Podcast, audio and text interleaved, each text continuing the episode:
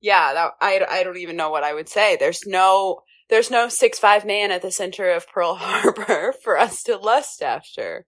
So how could we make a joke about it?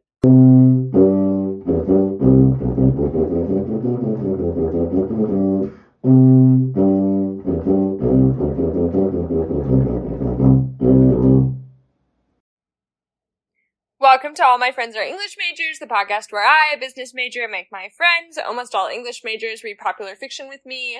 It is ACOTAR, Ak- oh no. It is ACOTAR month.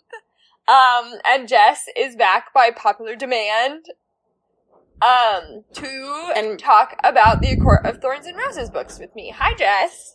Hi. By popular demand, do you mean that I wanted to come back? Yes, I also mean that, like, man, someone needed to be willing to dive in. and there's there's a lot to unpack in these. yeah, and I, I really have dived in. I have Yeah. dove in. We, we have a full four page single spaced outline just on the second book. We have decided to change the format a little bit. We're not going to do a two minute summary. We're going to break the book into thirds so that we can kind of actually sort through all the plot that happens. If you are like familiar with Sarah J. Maas's writing, you know that she is really packing the plot in there. It is thick with plot. The girth of plot is crazy. The enormous throbbing plot goes kind of nuts in this book. yes, yes. And that is true. So I'm going to read the back of the book and then we can just get right to it. No time to waste. So it says masterful storytelling from number one New York, New York Times bestselling author Sarah J. Maas brings her sexy action packed series to new heights. Feyre has undergone more trials than one human woman can carry in her heart. Though she's now been granted the powers and lifespan of the High Fae, she is haunted by her time under the mountain and the terrible deeds she performed to save the lives of Tamlin and his people. As her marriage to Tamlin approaches, Feyre's hollowness and nightmares consume her. She finds herself split into two different people. One who upholds her bargain with Rhysand, the High Lord of the feared Night Court, and the one who lives out her life in the Spring Court with Tamlin. While Feyre navigates the dark web of politics, passion, and dazzling power, a greater evil looms. She might just be the key to stopping it, but only if she can harness her harrowing gifts, heal her fractured soul, and decide how she wishes to shape her future, and the future of a world in turmoil. That isn't a Netflix trailer. Like, I feel like it, she does a good job of focusing on the, like, emotional growth aspects that are, like, a big part of the plot in this book, but she doesn't, I think it's interesting that, like, she doesn't focus on, like, a romantic love triangle. Like, she's like, yeah, Tamlin and Rhysand are there, but, like, she's not like, and how will Feyre choose between these two men? She Yeah. is like, this girl is traumatized and she has to grow out of that before anything Mhm. else can happen. And like, that's Yeah. true. It is true. I find it funny that the phrase the dark web is on it, though. The dark web of politics, passion, and dazzling power. That, I mean, true, but you could also describe the t- television series Scandal the same way. I think it's interesting to like call it a dark web of politics because I do think we think of a dark web of politics as like Washington and like Mhm. that sort of like uh under the table dealing and bribery and like that sort of thing in comparison to like a regency style dark web of politics which is a lot more like posturing and aristocracy and like I don't know. It doesn't evoke- animus. Yeah, it doesn't evoke the same thing. Yeah. But I do think that it is true. I wish there was even more politics in this dark web and less passion. But you know, that's just me. Yeah. I there is more politics in the third book, so you have that to look forward to. nice. And I will say, I know you said you're out on reading A Court of Silver Flames, which, so fair. There is more politics there as well. But also, it somehow happens that all the politics in all of these books, like, involve the women dressing like sex objects and acting like sex objects. Hmm.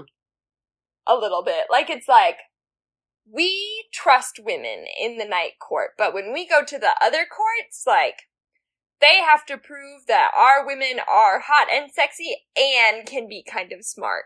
And like, it kind of doesn't hit, I think, the way that Sarah J. Maas wants it to sometimes. Yeah, it seems like it's her version of like the fake dating trope. Like when they had the when they were trying to steal the orb from the Court of Nightmares in this book and they like had to pretend like they were about to like fuck in the throne room or whatever. Oh, it's I was very exhibitionist. Yeah, and I was like, "Oh, so this is like fake dating plot times a million on the throne. This is wild." So, I feel like that's just like a way of kind of like getting the same things that are compelling out of a fake dating plot, which is like you're being forced into the situation, but you like kind of find that you like it or whatever. Like that is compelling, but they can do it in a different way, which it seems like there's just kind of like, like it seems like one thing that she is very good at, Sarah J. Maas, is like taking traditional like romance tropes and then like fantasyifying them in a way yes. that they're still recognizable and like compelling in the same way, but they also like fit into the narrative. And I feel like that's one example of that. Yeah, fake dating is just always fun. It's just always fun. Yeah, it tricked all of us into thinking that Noah Centineo was hot. It did. Yeah, that's true. Peter Kavinsky, so hot. Noah Centineo, the kind of dude you would cringe if he came up to you at a bar. Skid like, Mark. Is yeah. he tall? He seems tall. is Noah tall. Centineo tall? He seems tall. Let's see. Six one. So like, whatever tall, like tall ish. Yeah, but not tall enough that you can ignore his tweets. Correct. I mm, who is tall enough that you can ignore his tweets?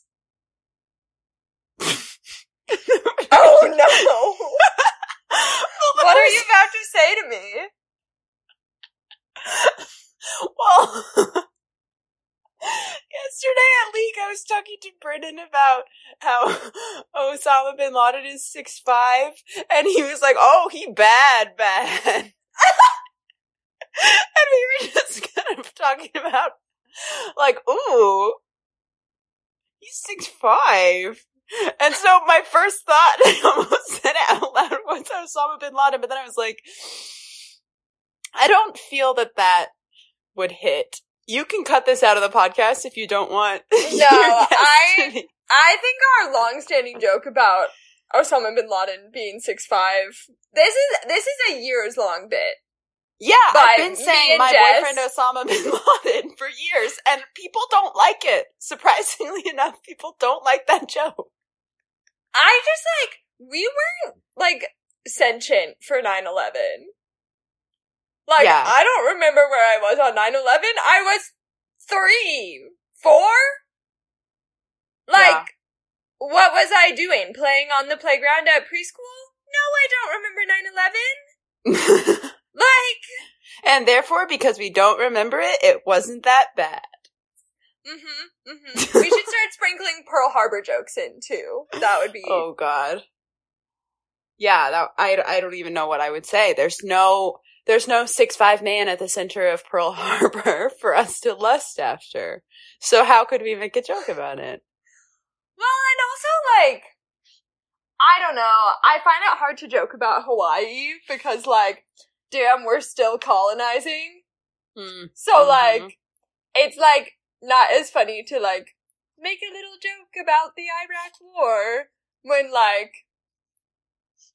it's not, it is not as funny to me to make jokes about the island that we like colonized and now are like killing slowly through tourism. Like, eh, Yeah. Yeah. That's a woke take, Tuck. I have Nice. a coworker who's very, very white, but like is Hawaiian because she like grew up in Hawaii. And Not like scare really- quotes around is Hawaiian. I just like it's just like she really talks about it like she's like a native Hawaiian, and I'm like, but are you? like, were you supposed to be there in the first place? So yeah. I've I- it's been on my mind a lot. Yeah. Um, I also I agree with you. I think that you're right. I I meant woke in a good way, not in a pejorative Ron DeSantis way. I'm ready to do a two minute summary over the first three minutes. Third, the first third of ACOTAR. Okay, go. I'm ready. Okay, so this is what we like to call the trauma third. Feyre basically like shredded her soul getting everyone out from under the mountain. And she is like living with Tamlin, they're engaged, and she's like a shell of herself. She is letting other people plan her wedding. She's just like walking around the house like a ghost. She can't paint.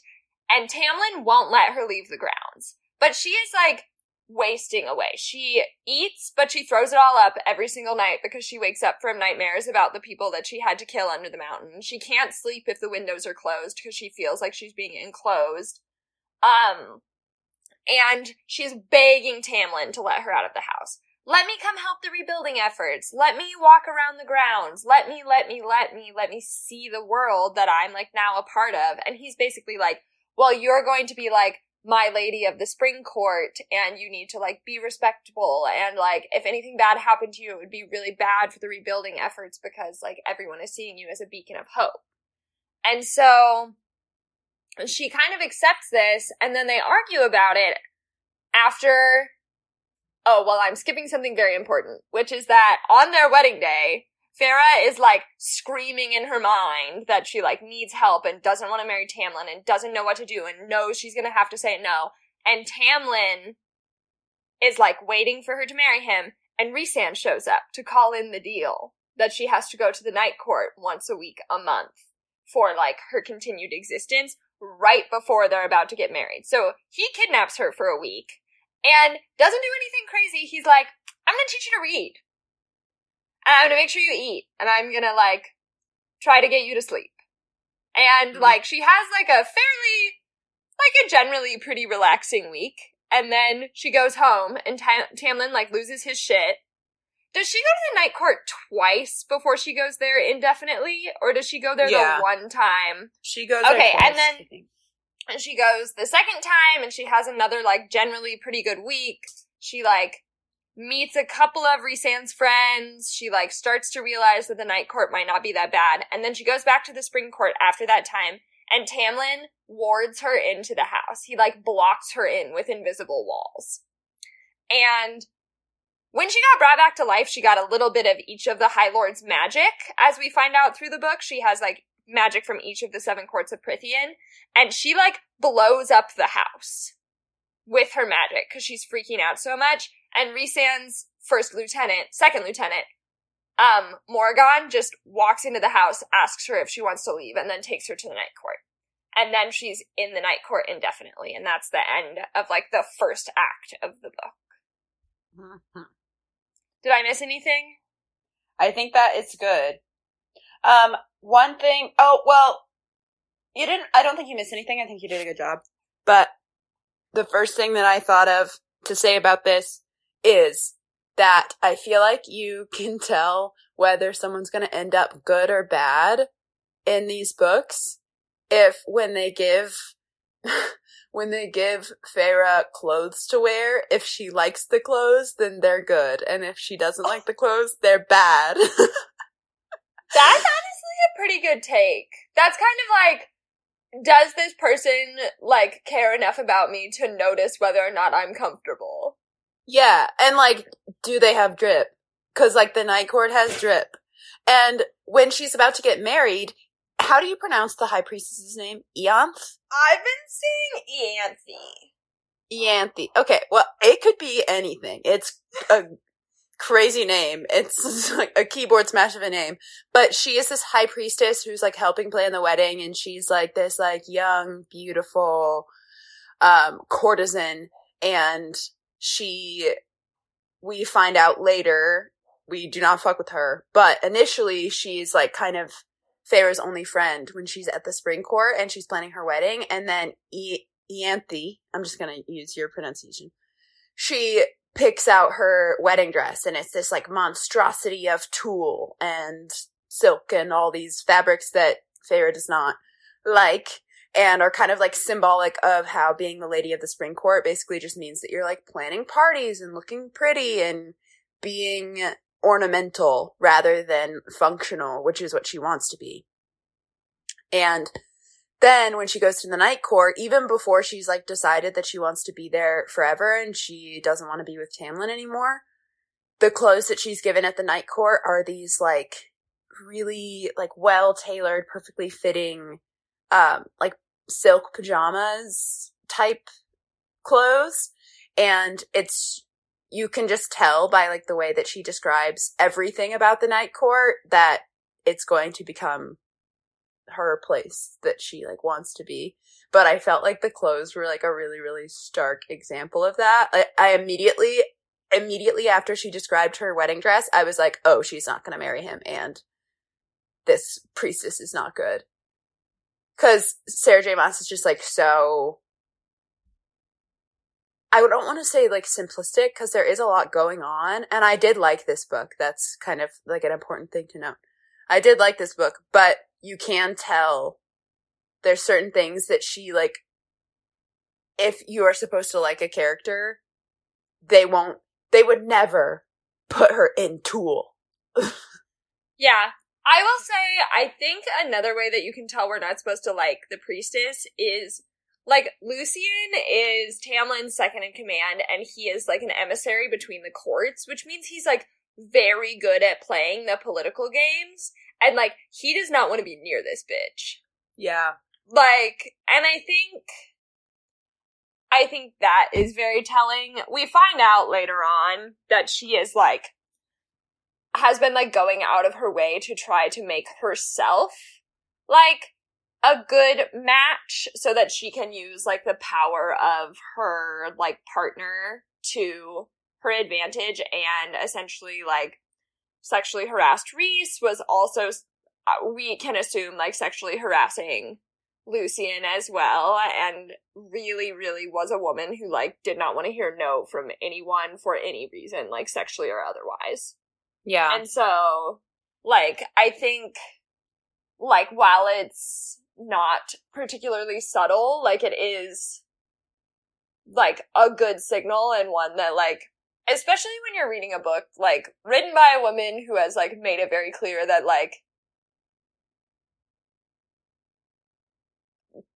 I mm, has she made it clear that consent matters? I'm not sure, but she has made it clear that like she has made it clear that like choices matter, and for someone Yeah. who like has not had a lot of choice in their life, which like Lucien has not, for him to like make a legitimate a legitimate choice, even though it like made Tamlin unhappy for Lucien to be making Anthe unhappy, like he was like, "No, I'm good."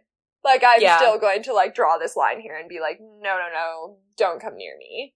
Yeah. That is a good point.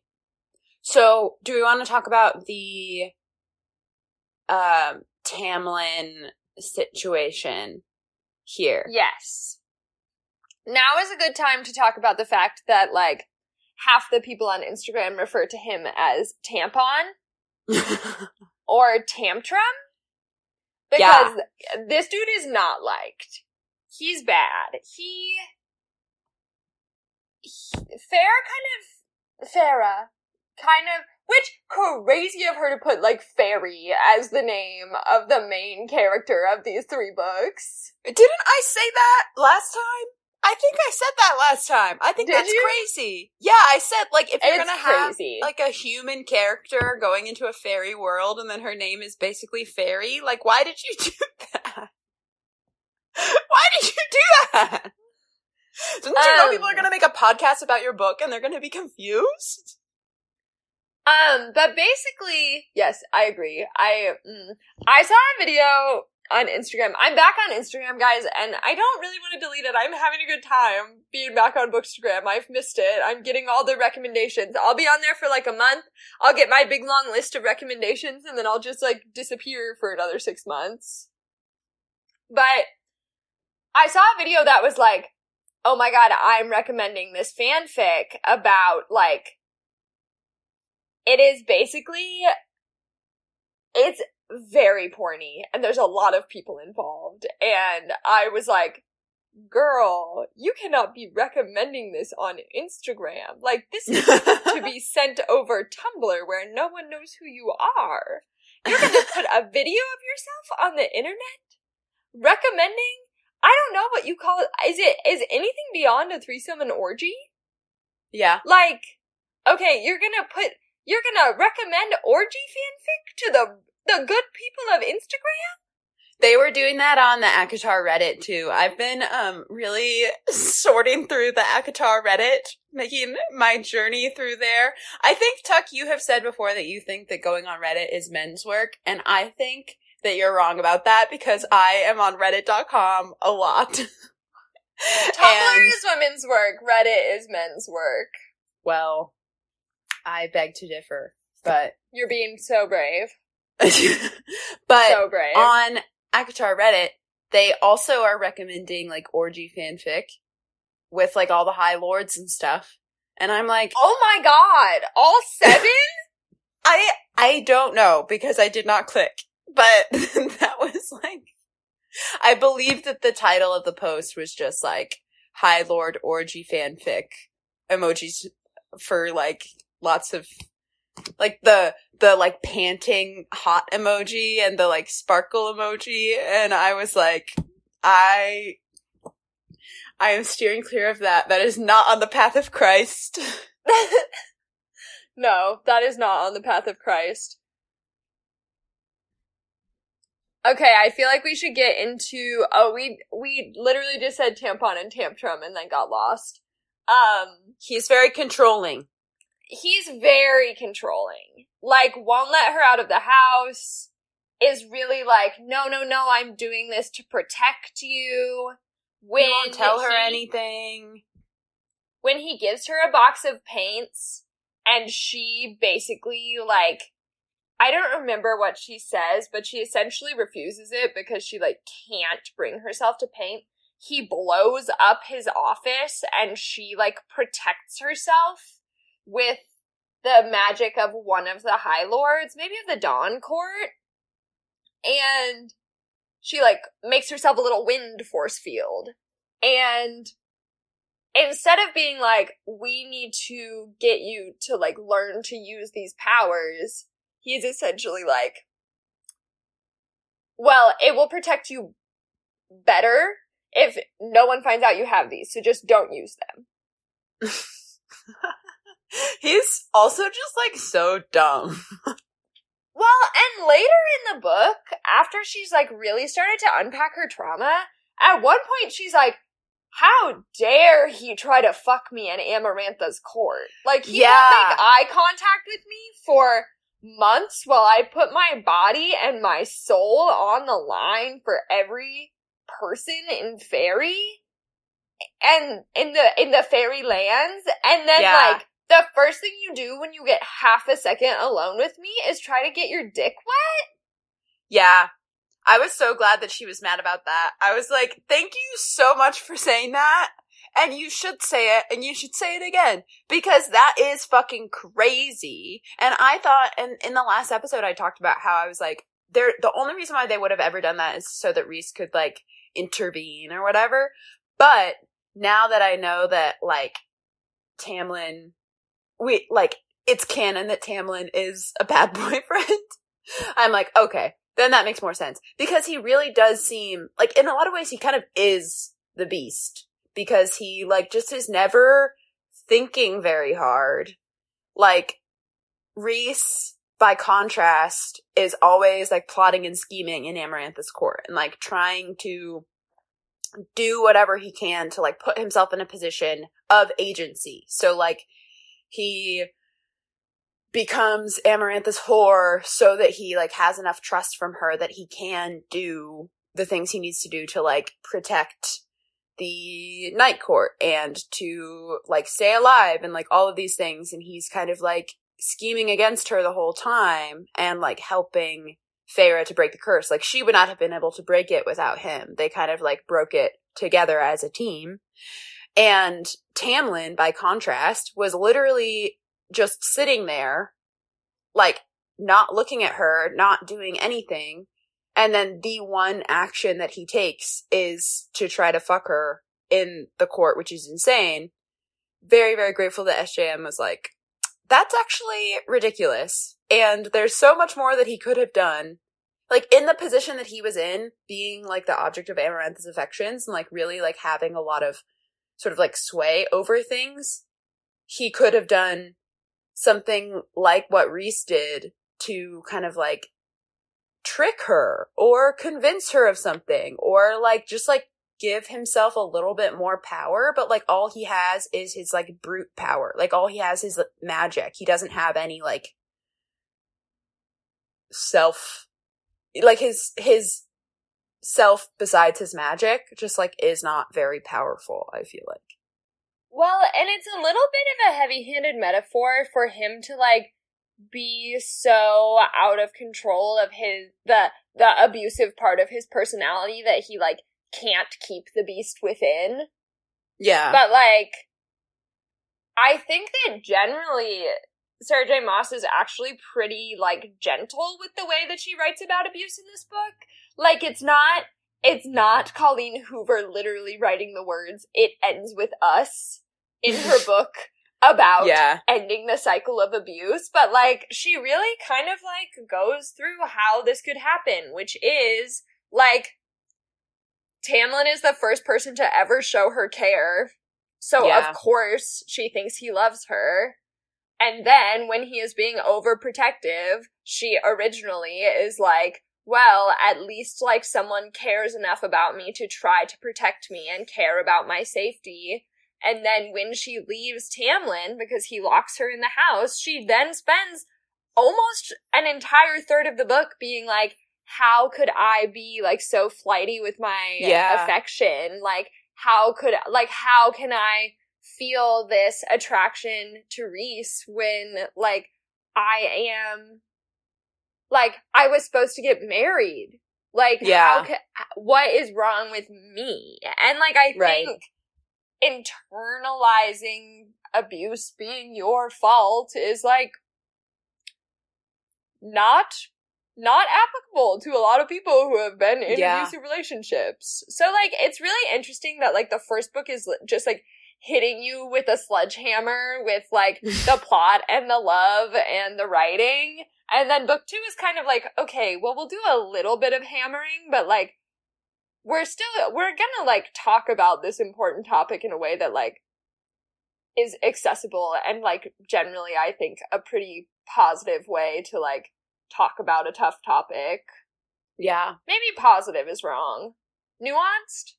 Yeah. I thought that there there was a good amount of nuance to the the way that she, specifically what like what you said, the way that she reacts to herself, like the way that it takes her a long time to accept that she like did have the right to leave when he like locked her up and shut her out of like everything that would have made her heal. Um and like when she she has several points where she like really works through that frustration when she's like training with Cassian and she, she's like hitting and like working through it like physically and as she gets stronger and as she like gets to a place of more like agency when she meets everybody else in the night court and starts to like feel like she has a purpose again then she starts to have these realizations that i at least as a reader was like yes thank god that you know that. I thought i was like the only one who saw that. Not the only one obviously but like i didn't think that she would like directly admit that because in the previous book there were a lot of things where i was like that is bad. And then it was not acknowledged. But in this book there were still some things that i was like hmm, mm, i don't know about that that aren't acknowledged, but a lot of the stuff that I had that reaction to was considered to be bad. And that made me a lot more invested and was part of why I liked this book so much more was like, I didn't feel like my, like, instincts about what would be, what would make sense were being violated so much. So I was like more with it and I was like actually rooting for her. Whereas in the previous book, I was kind of like, huh. huh. Yeah. I do wish that, and I think I wish this for the whole book, not just the first third. I wish there was a little more. Like, they are always being like, well, you have a fey body and a human soul. Okay, let's unpack that then. She's 21. She's Yeah. 20. In this book, she falls in love with like two different 500 year olds. And they keep being like, oh my god, we're gonna have so much life together, essentially. But also, like, okay, maybe we should unpack the fact that, like, the reason she's reacting to the things like she is is because she's, like, 20. yeah. Like, no one really ever reacts to trauma well, but, like, you certainly don't react to trauma well when you are, like, 20 fucking years old, have just been granted eternal life, and, like, or I don't know. I wish that they would talk, uh, and I think maybe that's just something you have to suspend disbelief on because if you poke too hard specifically at the the age difference, life difference, life life experience bubble, it it blows up the whole romance Yeah. because you're like, is this man a pedophile?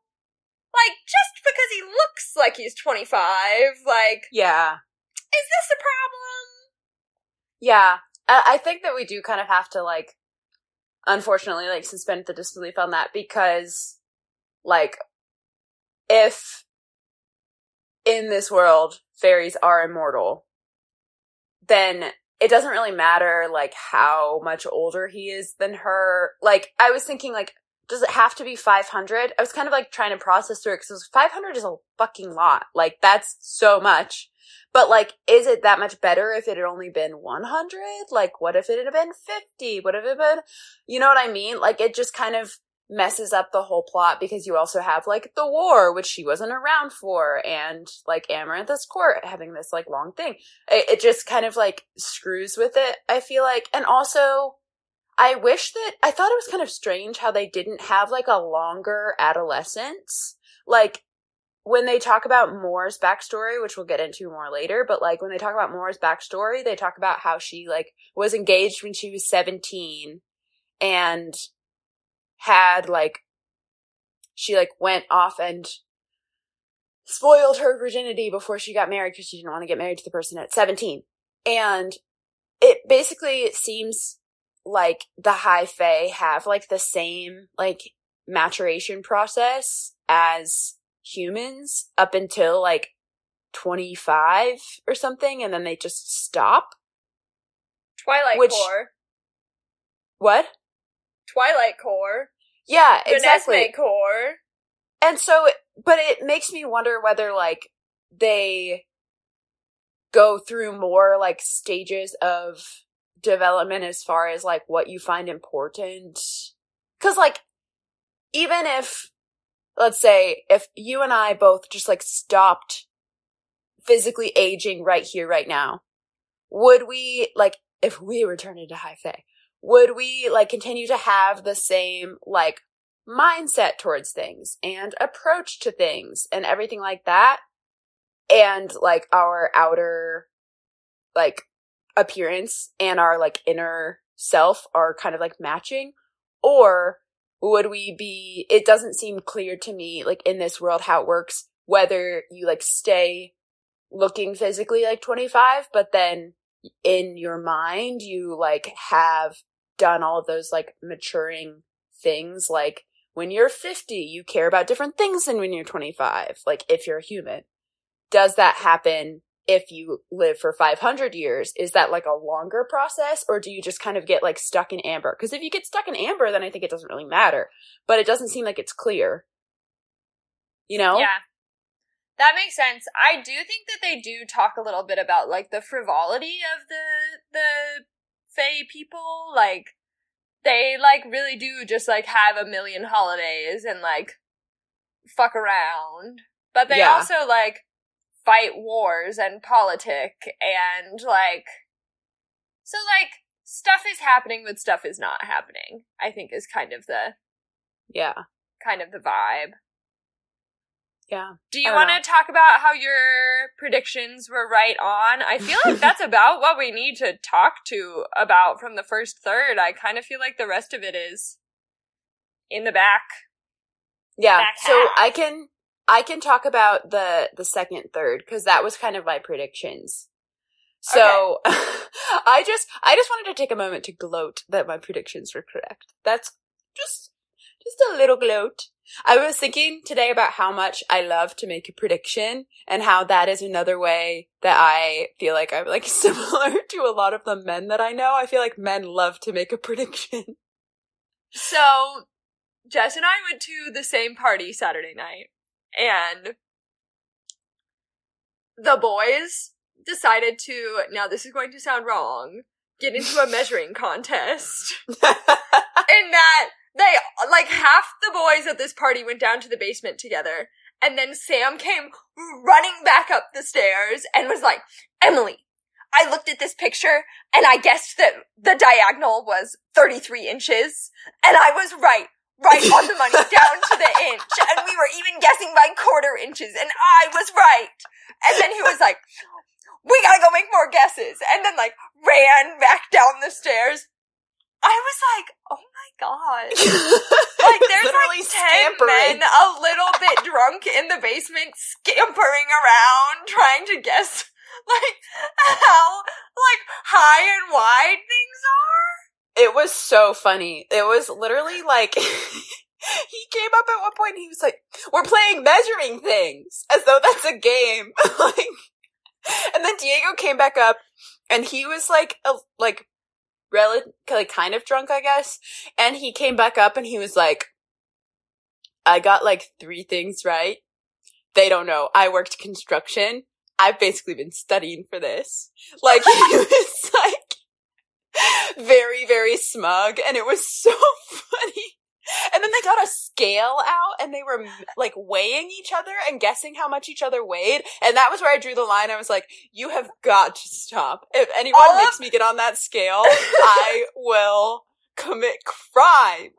All of the women in the room were like, get up, get the fuck away from me with that.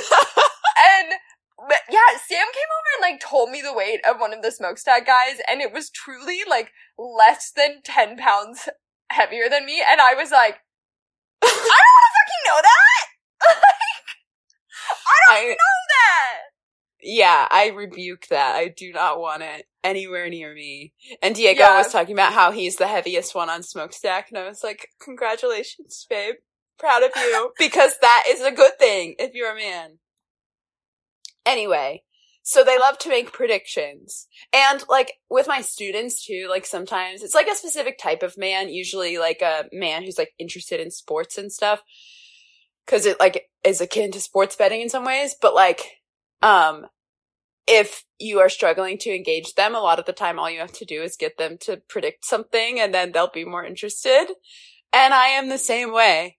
So I think I liked this book a lot more because I had like written down a bunch of the things I thought were going to happen. And then I was like, will they happen? Will they happen?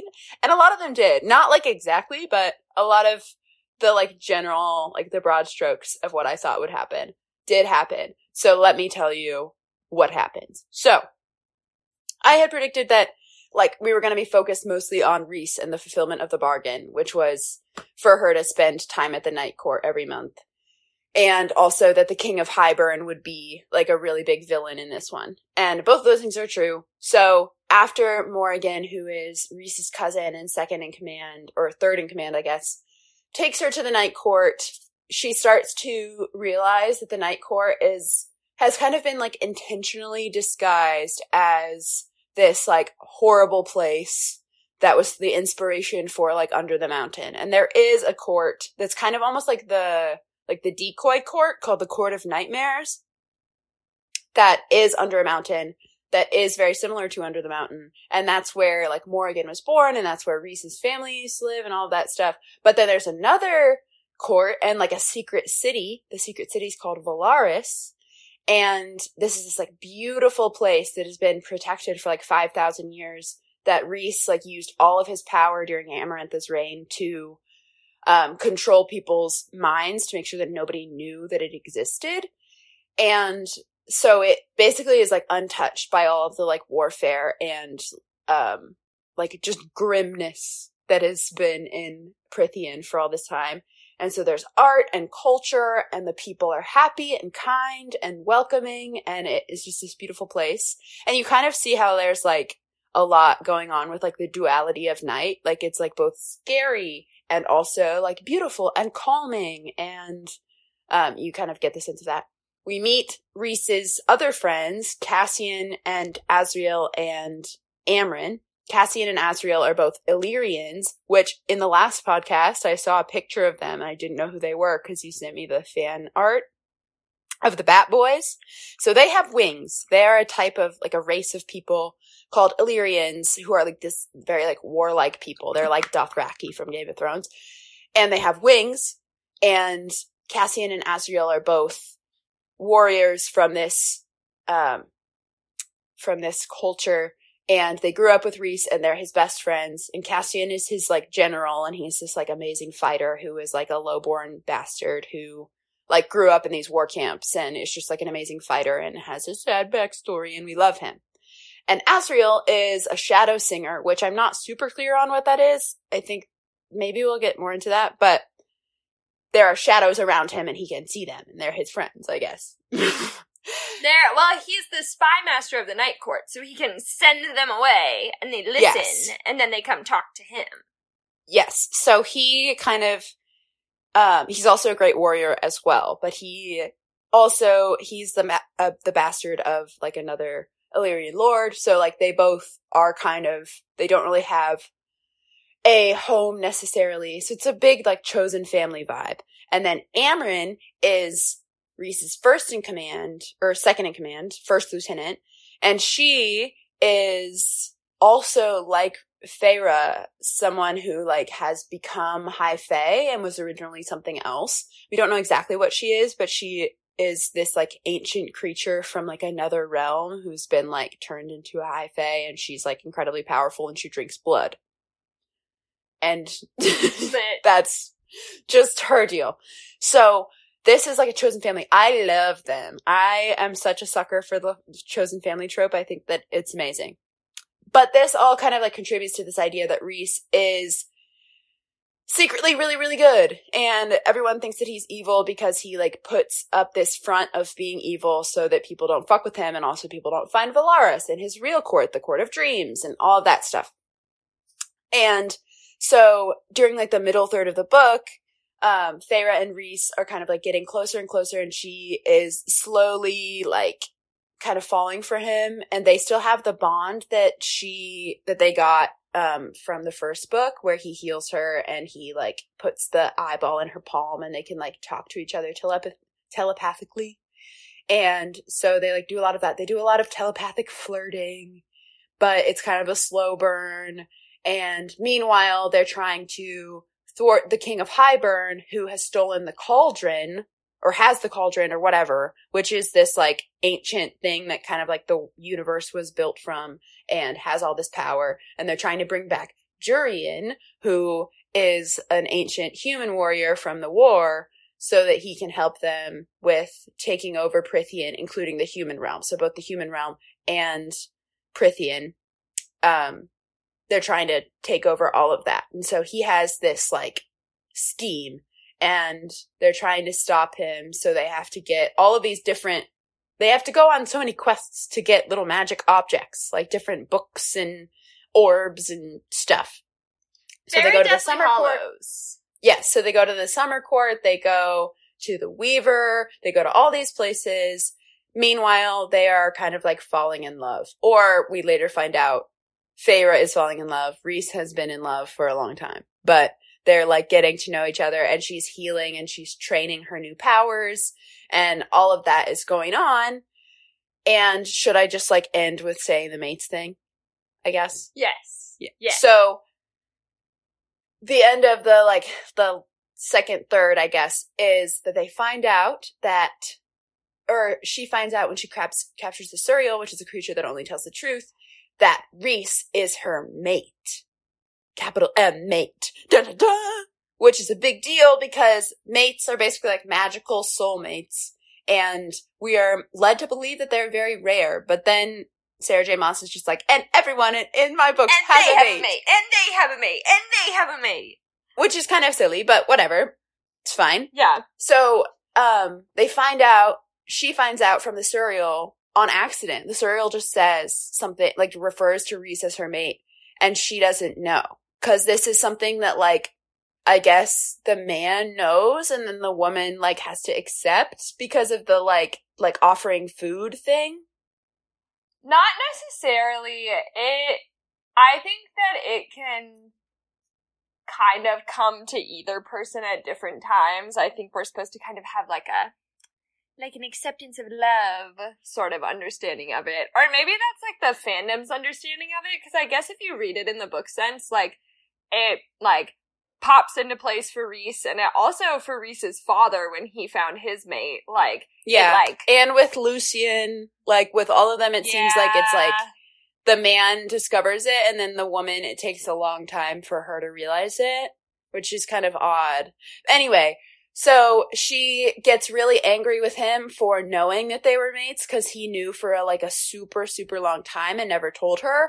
And like a couple of the people in the like i think Mor and Amren also knew but cassian and Azriel just suspected. But basically like other people knew and she didn't know. And so she was like falling for him this whole time but didn't realize that they were mates. And so she like feels really um deceived by him not telling her and so she gets like super mad at him she like leaves him injured in the mud because he's just been attacked by like these Hybern people or whatever and so he, she like literally leaves him in the mud. And then she goes up to this cabin and she's like sulking up there. And Mor comes up and talks to her a little bit. And she's just like, I can't believe she did, he didn't tell me. And Mor tries to like defend him. And she's like, I don't want to hear it. Nah. And then she like p- does a bunch of painting in the cabin to like heal herself. And then Rhys comes and he's like, I'm sorry. I should have told you. And then they make up and then they fuck for so long. for like Truly days for and days. And like in the paint too. Like there's wet paint all over the cabin and they're just like I mean there have to be like ass prints on the dining room table. Yeah, no, for sure. But I feel like we should talk about the sex later and we should Yeah. dig in on the middle third of the book. Yeah. So the basically the middle third ends with them realizing that they're mates and that they're like in love and soul tied and all of that stuff. And then they know that they have this like last part of their quest where they have to go to Hybern and Feyre has to like break this spell with the cauldron. So all of that kind of that's what this is when we really get to know Rhys and get to know how he is kind of like in a lot of ways the opposite of Tamlin. Would you say that Yeah. that is I would say that that's accurate because like every time that like she's like, "Well, can I go out into Velaris?" He's literally like, "You're a grown up. Why are you asking me?" Yeah. Like, I'll go. I'll go with you if you want. Like, yeah, let's go. I want to take you on a tour. Or like when she is like. So something that happens in the first third is like she wakes up every night and like pukes her guts up from the bad dreams that she's having. And Tamlin just like doesn't talk to her about it. They just don't talk to each other about the fact that they're both like really, really struggling. Whereas Yeah. like when Feyre starts to like descend into the depths of despair, like through the like mind link that they have, Rhysand will say something like fucking ridiculous. He will be like, basically like, oh, are you thinking about my dick? And then she will get really mad at him for like being weird and kind of harassy. And it like takes, takes her mind off the fact that she like killed two people in cold blood. yeah. So like I don't know, like we are shown over and over again that like Rhysand can like show care for people and is good at showing care for people and is like a beloved High Lord by the like citizens of Velaris. And Yeah. it's just like we're really supposed to see stark differences. Yes.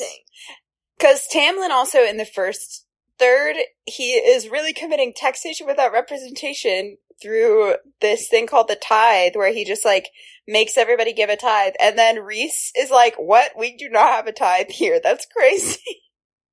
Which is just like so funny because like obviously you have to tax if you're gonna have this like rich, like, I don't know how that works, but he's almost like a caricature of a good leader while at the same time like everybody else outside of Velaris thinks that he is this like horrible, cruel, cold, calculating high lord that they're all scared of. Which The I have beef with that. The tithe is actually a really good example, and then I want to talk about the beef of Feyre like having that human soul who like had been starving. Mm-hmm. Yeah. Where like Tamlin is basically like to the water wraiths, like she comes and she's like, I can't give you anything, we don't have anything, like Amarantha sucked the rivers dry, essentially. And Tamlin's like, too bad, you have to pay your taxes. And Feyre gets so mad at him that she leaves the throne room, follows the water wraith home, and like gives her the jewelry off her body and is like, please give this to him tomorrow. And the water wraith is basically like, we won't forget this. Because Yeah. they're in like Prythian, there's no such thing as a gift freely given, essentially. hmm And then in part two, something that happens in part two is Feyre is like finding out more about her magic, and they go to the summer court because they're trying to collect all their little items, and they figure out where the item they're looking for is and go, and then they get like trapped in a magical chamber that's like filling with water, and they manage to break out, but they're like still drowning. And the water wraiths, because all water is connected, realize what's happening and they save her. And essentially, like, a debt is fulfilled, and like, perhaps they came fast enough to save her, partially because it was a gift freely given. Like, Right. that's probably Yeah. actually a pretty good example of how her humanity shines through. Yeah. Cause like people keep saying, I can't believe that you gave a gift to a water wraith. That's crazy. Cause like, like there are a bunch of people who say that. Like even like Amren says that and Amren's not even high fae. Like she's some- something else, but she's still like that. Like only a human would do that, I think is what she says, which is very true. And it does save her. So I thought that that was kind of a cool thing. But let me say something about Rhys, and then we can also talk a little bit about like the stuff we have above that. But Rhys, so he, it's like revealed that he's doing all of this, like he's making all this effort to convince everyone that he's bad so that they fear him and so that they don't like try to get into the night court and like fuck things up. But I think that there this is done a little too much. Because I feel like sure there's like an aspect of like trying to make yourself more terrifying. Like it's common knowledge that he's the most powerful high lord in Prythian and like the most powerful that is one that has ever existed. And so I feel like that he doesn't really need to like be as cruel as he like shows himself to be to others Mhm. for him to be like feared and respected. Um although it does seem from the book like he like is pretty like good at assessing what he needs to do in order to like protect but everything. But i feel like it's like done a little bit too much because it makes people hate him. Like it makes all of the other high lords hate him and like he has zero allies. And i feel like everything is done and this is like part of like Fae lore, I guess, but like everything is done in a like very personal way politically. Like it's all personal animus. It's all you betrayed me, so I'm gonna like come kill your family. Like it's all very, very personal. And so like him being like viscerally hated by a lot of the other high lords and like other high fae, I think probably ultimately causes problems for him because no one ever trusts him and therefore he like never can kind of like work with anyone. And even when Tarquin, who's the the king of or he's the high lord of summer, try like wants to be allies and is like, I don't really believe that Rhysand is as bad as people think he is, they end up kind of like turning on him. So I don't think that's good. And I also think like this is probably my most strongly held belief about this book. I think that it is a little bit dangerous for the fan base of this book, like 15 year old girls, to read about this like perfect partner. And Rhys is written like very much like the perfect partner, at least in this book. He's like only kind to like four people and plus like the city, but like we only know like four people that he's like actually nice to. And like every like mean, like cruel thing that he has done in the first like 500 pages of us knowing him, he has like an explanation for why he was like secretly doing it out of like positive motivations. And so it's like teaching young people that like it's okay and desirable to have a boyfriend who like always has an explanation for why he was such a dick to everybody else. Like he literally in the first book like sends Tamlin a head on a spike. And it's like from me, Rhys Hart, like not literally, but like you know what I mean. And I mean, basically. he just like yeah, he's like extremely meant to be seen as a villain and he continues to act that way. Like when they go to the court of nightmares like he's still acting that way and Feyre like sees that but she's like that's not the real him. And I just don't think that there are many situations in the lives of like the impressionable young readers of this where there will ever be a guy who actually is good who's acting shitty way.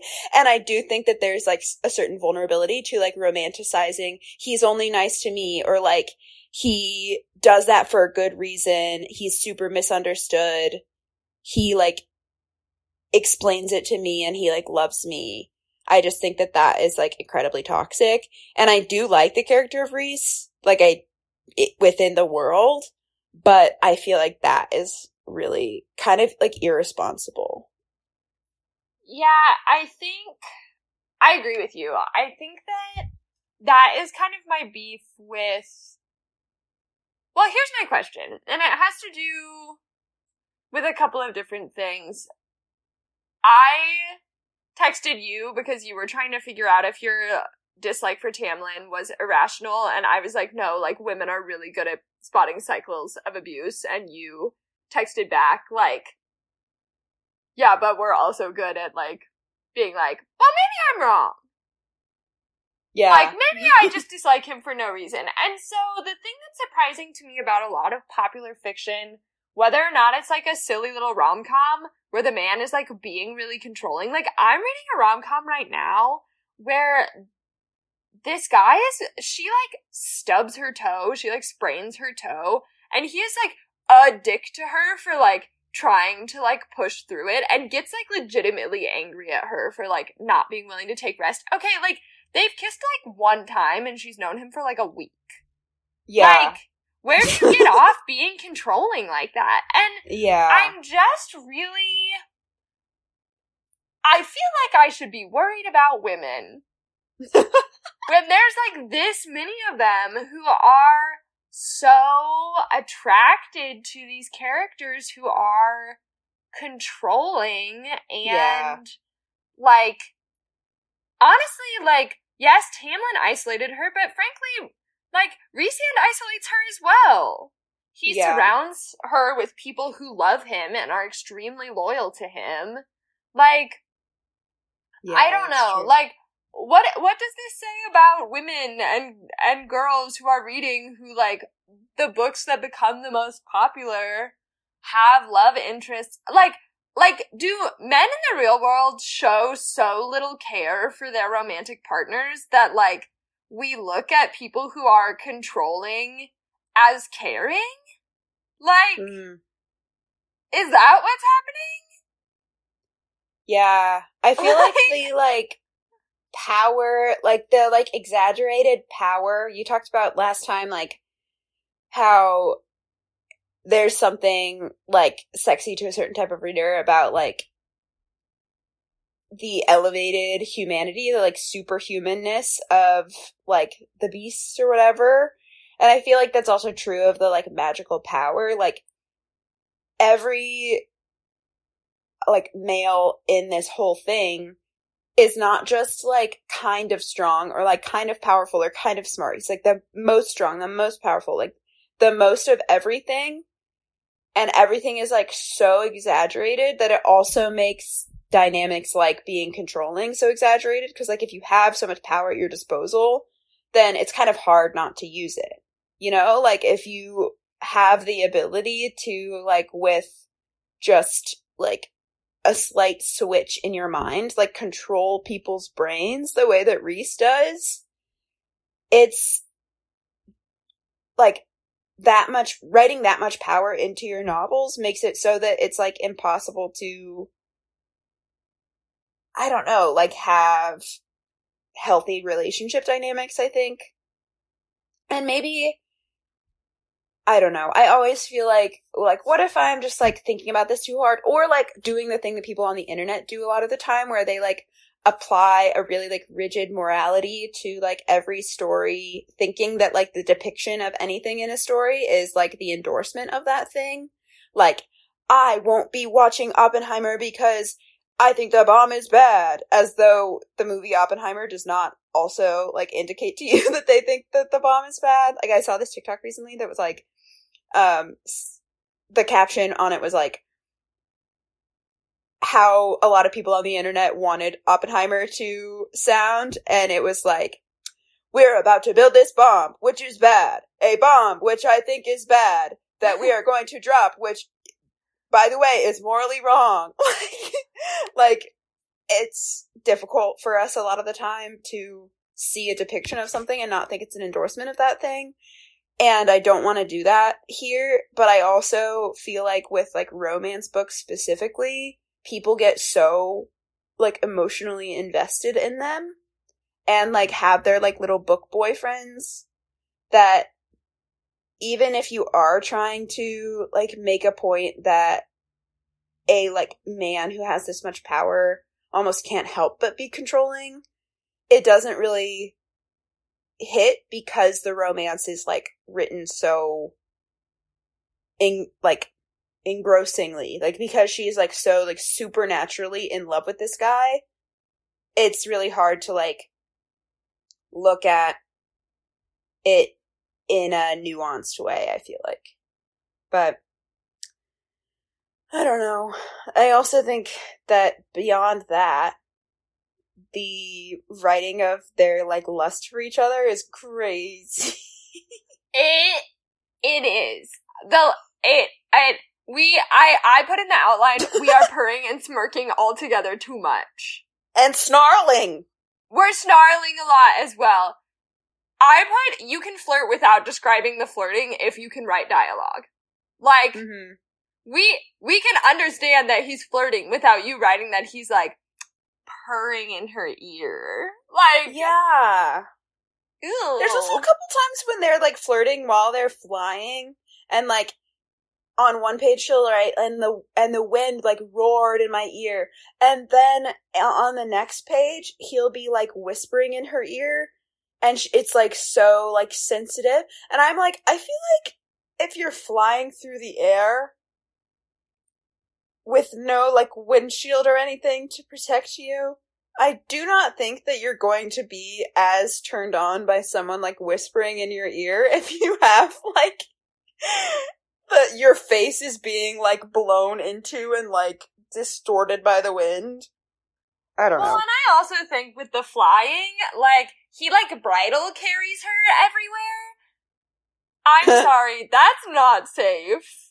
I think I I also just think it like I don't know. I don't know if it would be like that sexy. Like I think that I would like to fly, but I would not like to be carried around by someone flying.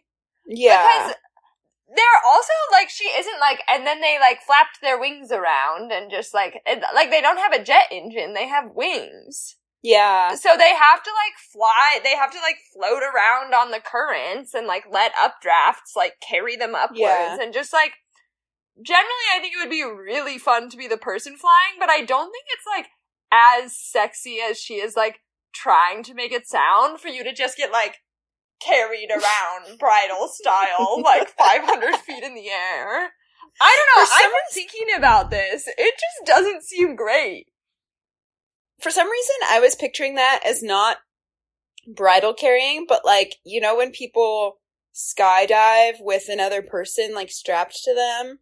Like you're like basically like stacked on top of each other, like That would be logs. better. I That I was be picturing better. it as Lincoln logs and not bridal carry. And Lincoln logs is not a just good description because they don't get stacked right on top of each other. But like something that gets stacked right on top of each other. They but that also makes it so that some of the like I was confused by them like looking into each other's eyes while they were flying because I was like, how is she like facing him? Are they like doing missionary in the air? I am not sure if I like read this in a fanfic at something some point or if it happens in the third book, but at one point I'm pretty sure they do fuck in the sky. Oh, Which like oh. really doesn't make sense. If he has to focus on the air currents. yeah, Like they don't have jet engines. They cannot just sit in the sky. They're it's not a hot air balloon. And also, Like- like, wouldn't ah, I don't know. I don't know. I don't know about the Logistically logistics of that good. one. Yeah, Logistically not good. Do you just want to talk about um some of the other like horny stuff that happens, and then we can talk about the like absolute mountain of plot that happens in the last hundred pages of this book? yes, I think that would be good. Okay. So the So- second third is really when all the sex happens. Yeah, that's true. So Talk about the end scene. So they go to an inn. Rhysand can't use his magic because Hybern is like tracking him through it. It's very Harry Potter core, how you're like not allowed to say Voldemort's name Yeah, because then they can like find you. Um, and he. So they're out in the woods, and I don't remember why they're out in the woods. Oh, it's because she has to learn to use her magic. And so they're out in the Illyrian wilderness, and they get too close to the spring court border, and Lucien finds her. He just like smells her scent on the wind and the finds spring her. court border. How? I don't know, but he's out there, and I don't know how. I think he finds her because he's been looking for her. I don't think that they're close because they're like on the opposite They're not close to the spring court at all. Oh, okay. No. I I've only read these on like ebooks, and I You gotta look at the map, girlfriend. I can't They're look on at opposite I can't look at the map. but um, Lucien finds her, and Feyre basically like is like, I'm not going with you. I don't like you. I don't like being there. I told him I was leaving. Yeah. And Lucien tries to like steal her, and so like Rhysand transforms to hide his wings, and that is how the Hybern soldiers find them. But first, they have to stay in an inn that night because they fall in a river and they get really wet. And so they go to an inn and they're like shucking off wet clothing, which ugh, ugh. that's just like I just have like a visceral reaction about shucking off like wet cold clothing. I'm like, I was thinking about. are you thinking about um that tournament in Rockford yes. our sophomore year of college?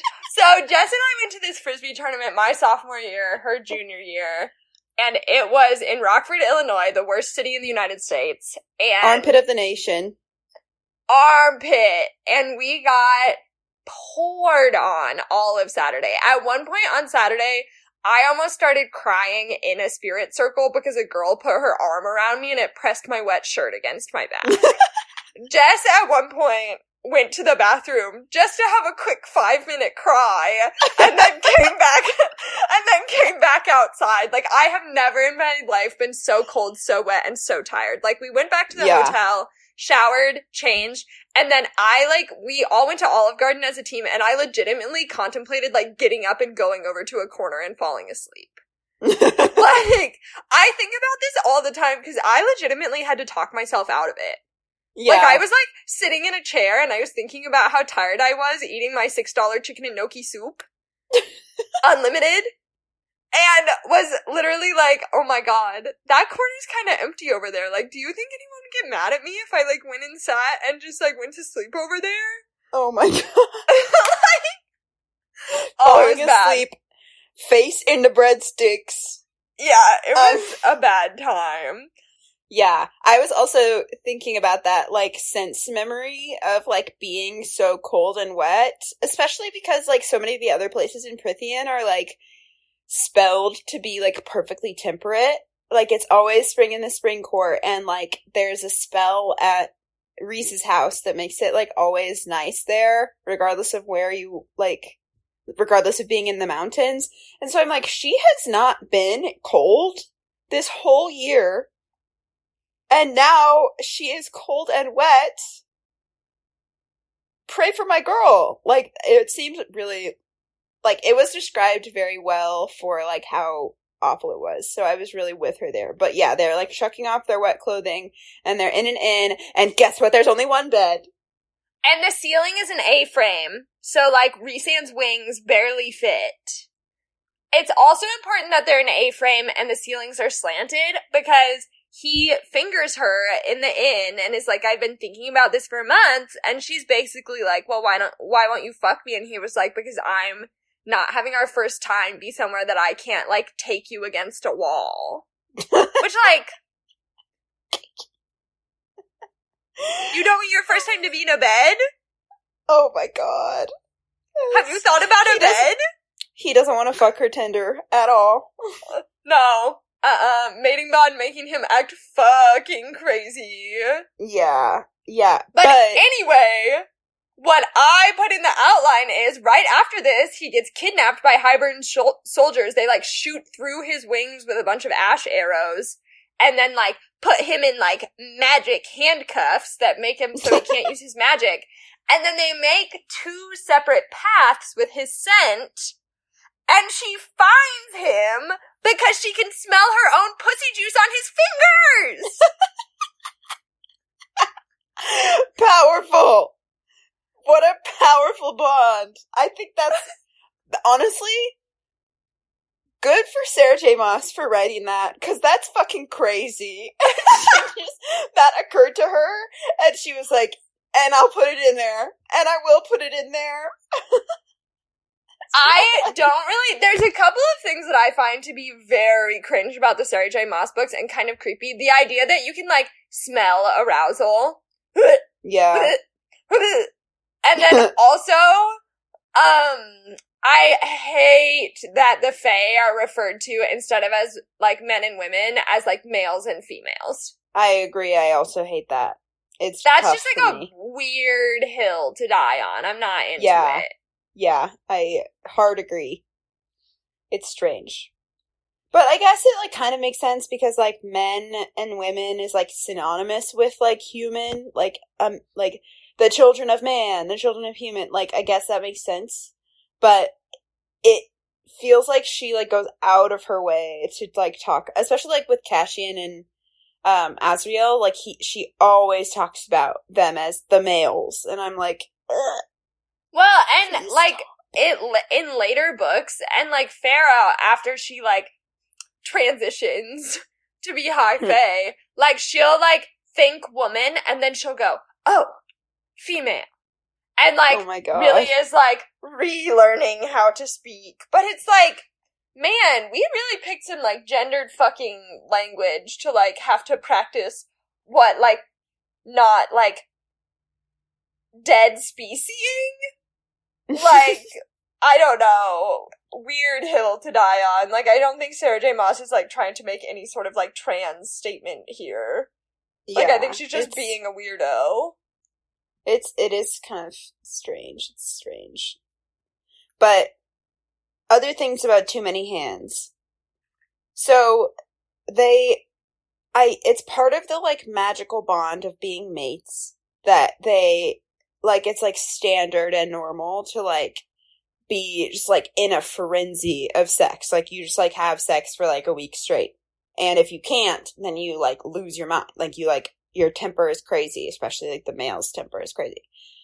And so they have a bunch of sex and like are really uh there's just like They're really getting after it. yeah, there's like a chapter or two that's like just smut. And um there's this one sex scene where it literally seems like he does have too many hands. Like unless I was Hence reading it the name of incorrectly. the section. Yeah, I I was like, wow, Tuck is so right because there are too many hands. Because there's a part where he like like they're like in missionary or whatever, and then he like hoists her up so she's like sitting up, and she's like upright, and he's grabbing her breast and also fing- fingering her, and I'm like, okay, hmm, how is he like holding her up? Like, I don't know. I just didn't understand the physics of it and he was I don't know, it was it felt very confusing and also there was like conversation about like, oh, there are some crazy positions you could get into the with those wings. Wouldn't that make things harder? Yeah, that's what I was thinking. I was like, wouldn't it make it harder to get like like leverage? Right? If you're like Yeah. in the air? Yeah. I I think it's really interesting because it kind of feels like people only have like preternatural strength when Sarah J. Maas wants them to. Yeah. Like, you're strong enough that you can like fuck any which way, whatever, but like Feyre wasted an away enough that her like cardio is too bad to like walk around the streets of Velaris. but she can like punch through a brick chimney. Like, yeah. there is just a lot of inconsistency in this world that like you kind of have to this is where skimming comes in handy you're like okay Mhm. Yeah. okay Yeah. if And that's how it works okay and that's the that's the thing about like some of the sex in this where i'm like i think i'm like i need to either be reading less hard or harder because i'm like i can't i don't understand how like i'm i'm not able to fully visualize what is happening here but do i want to be visualizing what's happening here? Like what what am I trying to get out of this chapter was a question that I kept asking myself. I was like, do I do I want to fact check the fairy sex? Do I? Is that something that I want to like devote my one wild and precious life to? But I did I did do a lot of like rereading to try and figure it out and I was not able to. well and also like we just need to like go back to the purring and smirking and snarling like i mm, uh uh How does Like, I didn't realize with how much he was purring, and then I was like, how? like, what am I supposed to be imagining here? Yeah. Like, like she's trying to evoke, I think, like a really specific tone, and she's kind of just like failing to not make it weird. I agree. I don't really I think that um it's I'm sure that this is going to be made into a TV show. Oh, who And has was- the rights? Yeah, and I was like thinking about what it would be like while I was reading. It was like kind of helping me visualize it, and there were certain scenes where I was like, "Oh, that is going to go crazy in a TV show," and certain scenes where I was like, "How do the characters do that with their face? Like, how does an actor show?" Like they kept like hissing at their enemies and like doing a bunch of like Are you growling and snarling. And I'm like, how how are the actors going to do that with their this human book faces? is cheesy. It's cheesy. And like cheesy books make cheesy television. yeah. But I will I will be eating this shit up. When it comes out, I will be eating this shit up. We should watch it together so that we can Oh. Yes. really Yes. because because it is it has been really fun to read these knowing that I get to talk to you about them because it makes it like even when it's bad it's good because I get to talk to my friend about it you know Well, and what if it's like um what if it's like Carnival Row? Oh my god Guys, What if Jess it's and I like, um, season what is one it of called? Carnival Row during What- COVID. What was the uh the show with the witches and the school? Oh, oh, what was that called? Cut. Hmm. Camp. No. What was, what it, was called? it called? It was like the witch. I'm gonna okay, witch show. Freeform. um, freeform. Oh, what is it called? Motherland Fort Salem. I was thinking it was Mother something, but then I was like, I feel like that's wrong. But yeah, Motherland Camp, Fort Camp Salem. was getting me the right direction. Guys, Motherland Yeah. Fort Salem, hands down, one of the worst television shows I've ever watched. But during COVID, we were like, this is our weekly treat. We're getting to watch Motherland Fort Salem, and we're getting to watch Make It to Break It. This is amazing. Make amazing. it or break it. Make it or break it. Mm, my bad. Yeah. But yeah, it was, it's so cheesy. I still quote it often. The who are we without our customs line, I say like probably once a month. Oh my god. I think it's so funny. But Okay. anyway, cheesy television. It will be cheesy television. Um, quickly, since it's been an hour and 20 minutes, describe the last bit of plot. And Oh, then I can make my predictions. so they become mates, and then they are like, okay, well, we've figured all this stuff out. We have all the stuff we need. We're gonna go to Hybern and we're gonna destroy the cauldron. Turns out they've been getting tangled in a spider's web, and the king of Hybern is there, and they all get kidnapped into the throne room. Cassian's wings are shredded. The king of Hybern puts a spell on all of them to tamper their magic. And here's my question. Pause. If the king of Hybern is so fucking powerful, like, why isn't he already in Prythian? Like, Yeah. if he's, Yeah. I just like, this is very like Spider-Man villain, where Mhm. like, there's like three Spider-Man villains, but they like only fight Spider-Man one at a time. Yeah. You're not, Like, you're not gonna just make an go over there. Yeah. Um, and then he makes an alliance with the Six Queens. And then they kidnapped Nesta and Elain and they turn them into High Fae. And Cassian's wings are shredded, but he's like trying to crawl across the throne room to Nessian. It's like to, oh, that's their ship name. To Nesta. And, and it's like very evocative. And then like Feyre like can't hear Rhysand through the bond anymore. And then Tamlin's there. And Tamlin, and this is how it feels reading it. It's like that shocking amount of and then, uh, and then, uh. And then Tamlin gets there and he's like, break the bond, please break the bond, even though they like smell the mating bond, which, ugh, why can you smell so many things?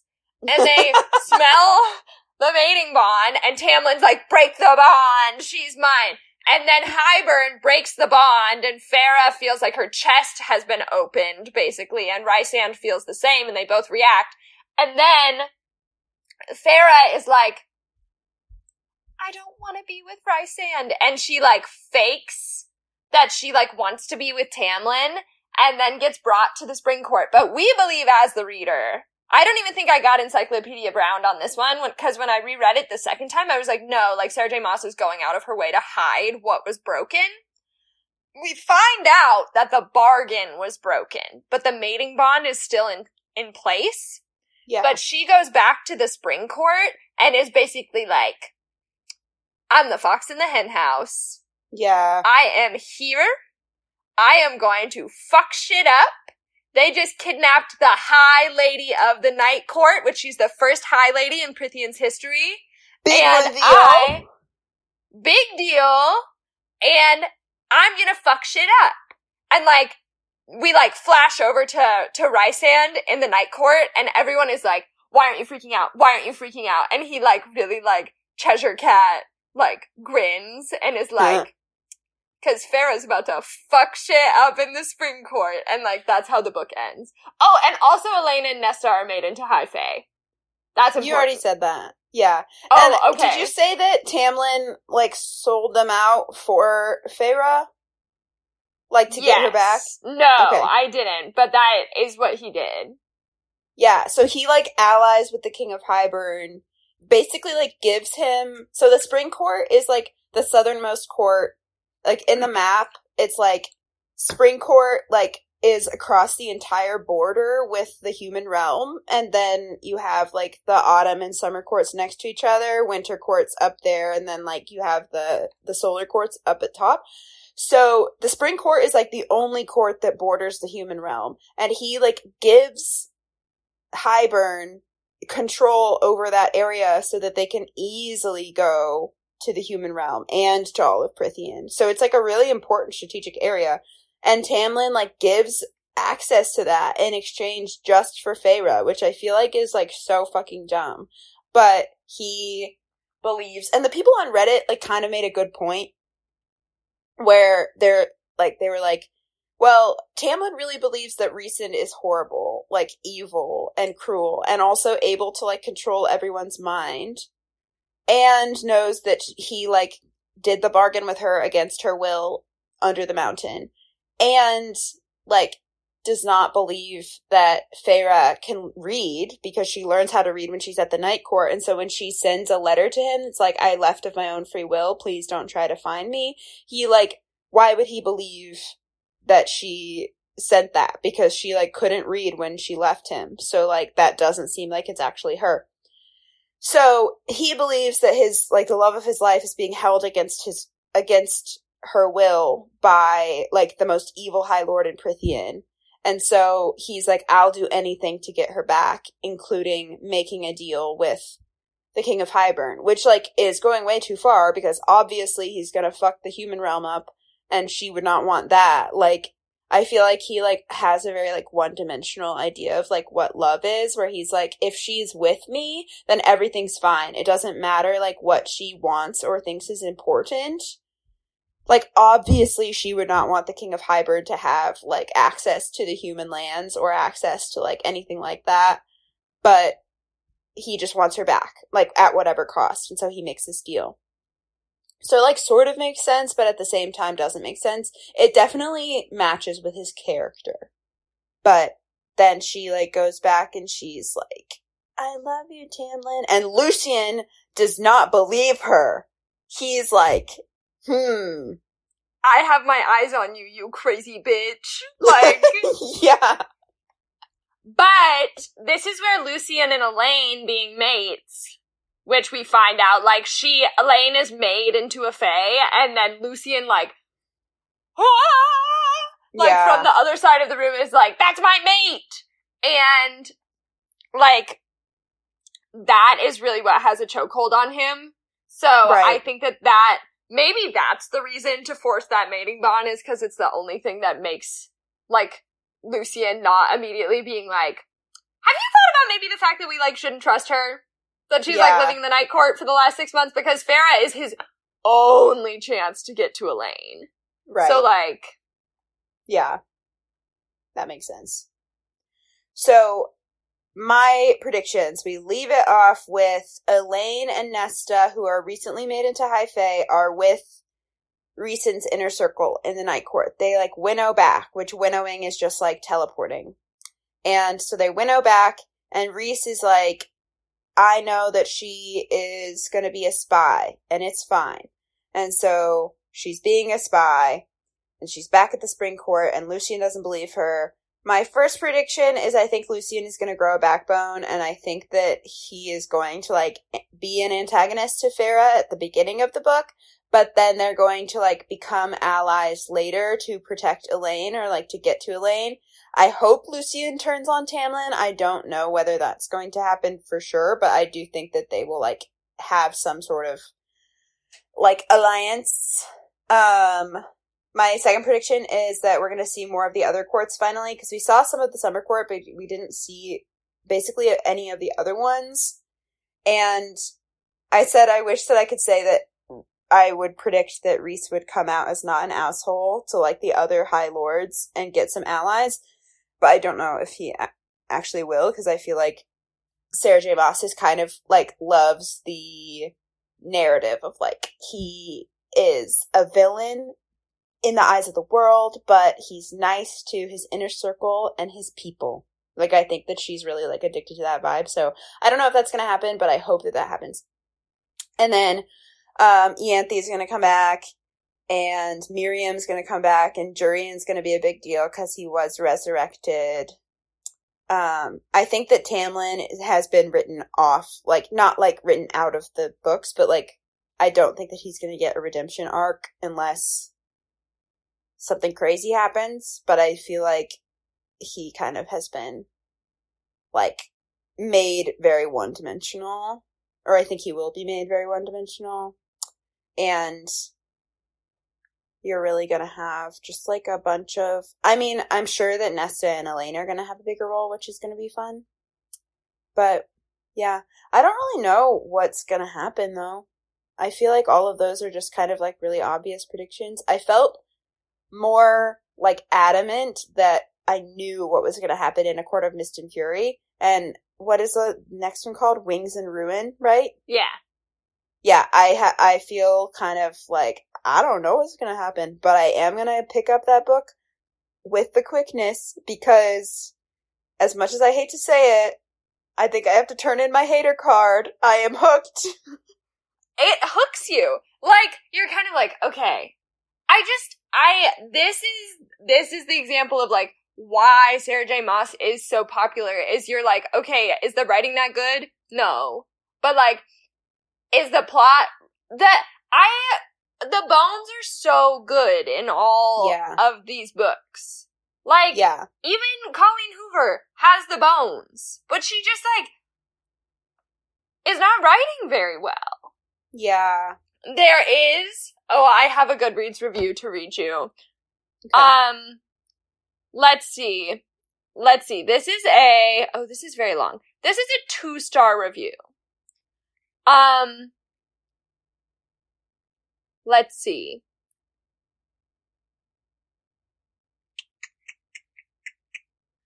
People purr. Normal cats, thank God, ordinarily talk like freaking civilized being. The first time Rhysand and Feyre have sex and he climaxes, the mountains tremble. I refuse to comment on this thing, and if it was me who had written such embarrassing idiocy, I would be hiding my head under the sand. Moreover, all the sex scenes are very cheesy, dramatic, and overwritten. Okay, well that's just smut. You just don't like smut. yeah. Like, all smut is that cheesy, dramatic, and overwritten. However, I forgot that the mountains literally do tremble when he, like, comes. That's That- gross. Yeah. I feel like you don't that's not necessary. Like what does that add? Anyway, go ahead.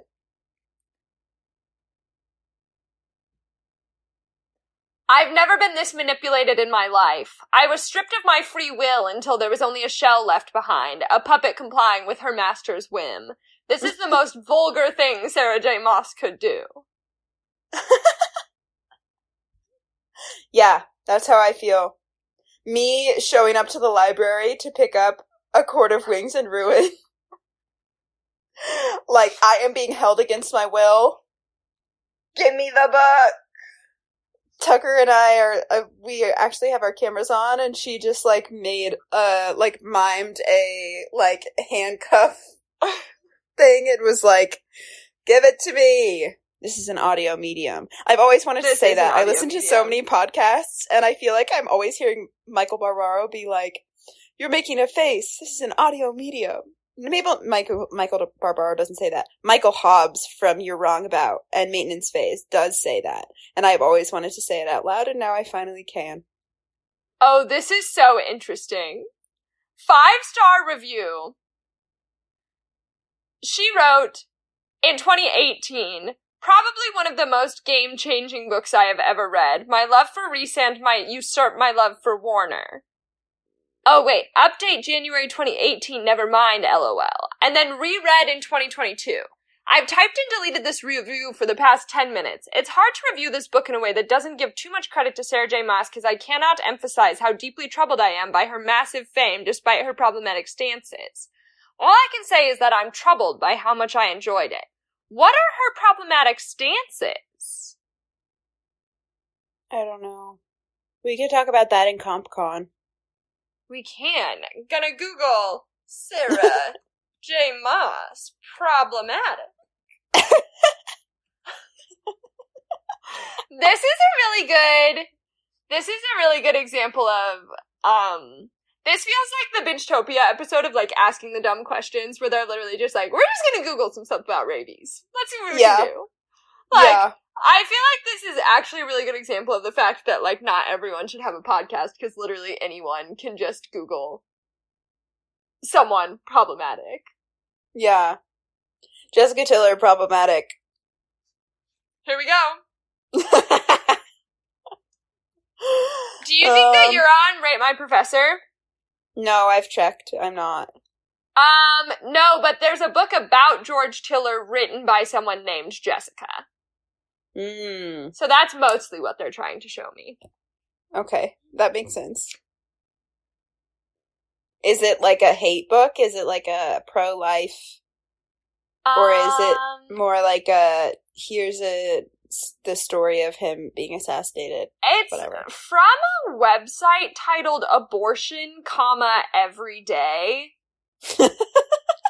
Oh wait, there's Which a comma really in the website. Either, yeah, which could either, either really go either way. Yeah. Like it's just like abortions are happening every day. And I Oh. and I'm neutral about that. They are. I think this is a pro abortion. Yeah. It's about um conservatives gaslighting. Gaslighting women. Hmm. Heard. I think Tamlin is a Republican. And I Rhys also is think Democrat. Tamlin is a Republican. Anyone I mean there are lots of Democrats who don't respect women, but like mm, I mm. as soon as the tithe thing was happening, I was taxation.